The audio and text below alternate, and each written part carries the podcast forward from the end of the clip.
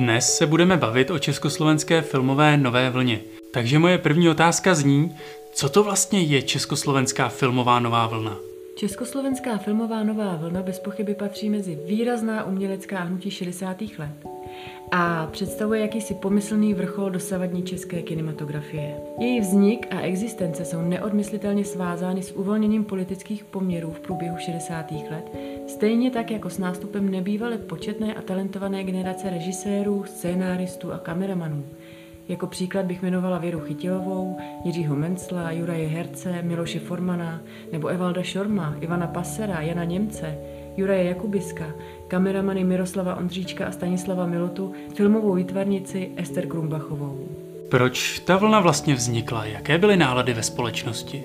Nová vlna vznikla v československém prostředí jednak jako výraz odporu k propagandistickým socialistickým filmům, tedy jako doslova nutkavá potřeba zobrazovat pravdu a vykompenzovat tak vliv nízké kvality předchozích filmů. A druhým impulzem a přímým inspiračním zdrojem byl pro mnoho režisérů eh, tohoto filmového směru všeobecný rozkvět filmového umění v celé Evropě. Liberalizace socialistického režimu na začátku 60. let a také částečné uvolňování cenzury umožnilo studentům FAMu přístup k filmům světové kinematografie a díky tomu mohli vstřebávat moderní impulzy. Mocnou inspirací se stala díla italského neorealismu, francouzské nové vlny, progresivní filmové tendence v, so- v sovětském Rusku a filmy anglického free cinema. A jak to vlastně je? Jedná se o nějaké ucelené hnutí? Sepsali spolu autoři memorandum? Kde pak?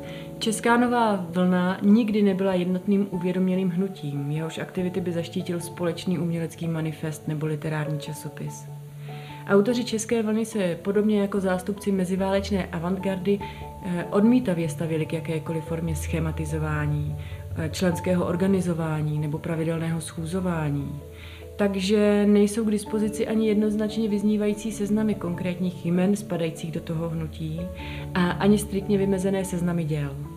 A jak tedy poznáme, že film, na který třeba koukáme, je právě z československé nové filmové vlny? Eh, charakteristické znaky filmů Nové vlny jsou eh, dlouhé, často improvizované dialogy, černý až absurdní humor, obsazování neherců, zatím neokoukaných hereckých interpretů, jejichž projev působil přirozeně a nebyl zatížen žádnými hereckými maníry. Filmy reflektovaly pokřivenou morálku společnosti. Autoři chtěli zachycovat přirozenou lidskost. Postavy jejich filmů nebyly černobílé ani schematické jako ve dřívějších filmech socialistického realismu, ale vyznačovaly se i drobnými zápornými vlastnostmi. Filmy se naopak mohly vydat cestou stylizovaného, experimentálního vyjádření, které znaky běžné reality ve větší nebo menší míře záměrně popíralo.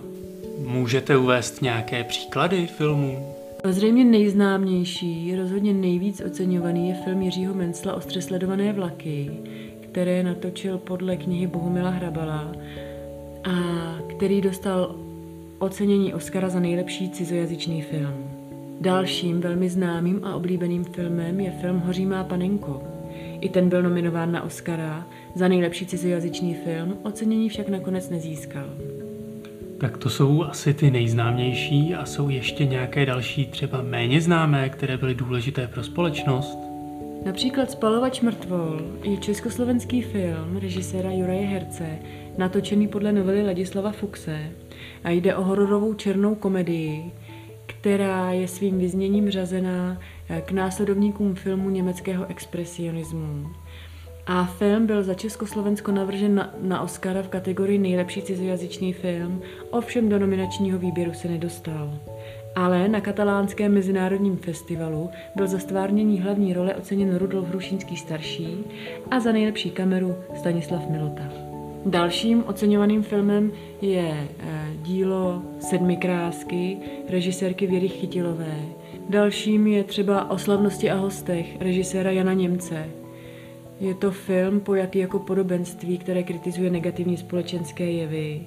Oba posledně jmenované, tedy Sedmi krásky a o slavnosti a hostech, vzbudili u části tehdejší politické garnitury nevoli a v důsledku toho byla omezena jejich propagace a distribuce.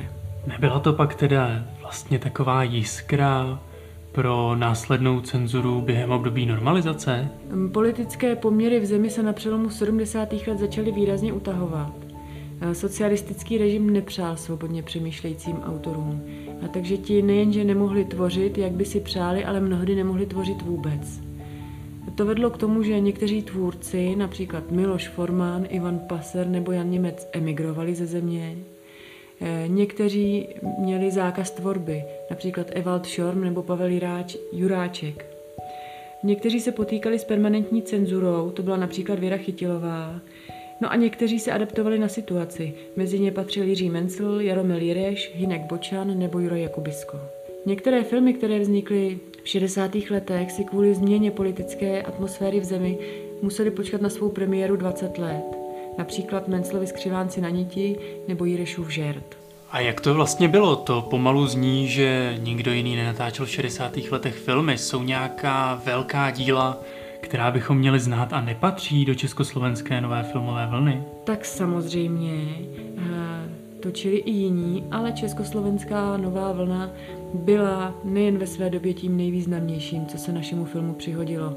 Nejen, že vzniklo mnoho výrazných kvalitních filmů, které jsou oblíbené dodnes, a to nejen u filmových kritiků a odborníků, ale i u obyčejného publika.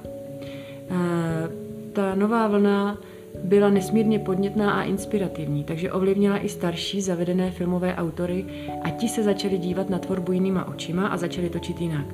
Například František Vláčil režíroval uh, oceněný snímek Markéta Lazarová nebo Údolí včel. Uh, vznikl český filmový muzikál režiséra Ladislava Rychmana Starci na chmelu nebo westernová hudební parodie režiséra Oldřicha Lipského a scénáristy Jiřího Brdečky Limonádový Joje a Nepkoňská opera.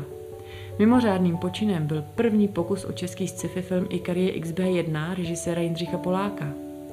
Otakar Vávra natočil romanci pro křídlovku podle stejnojmené básně Františka Hrubína a taky jeden ze svých nejlepších filmů Kladivo na čarodejnice, v něm se inspiroval reálnými čarodějnickými procesy. Vrcholu dosáhla i tvorba režisérské dvojice Jan Kadar a Elmar Klos, kteří za snímek Obchod na Korze získali pro československou kinematografii dalšího Oscara za cizojazyčný film. Tak jo, to byla československá nová filmová vlna. A vy nás sledujte na Facebooku, najdete nás na Instagramu nebo na www.u2b.cz. Díky a naslyšenou. Naslyšenou.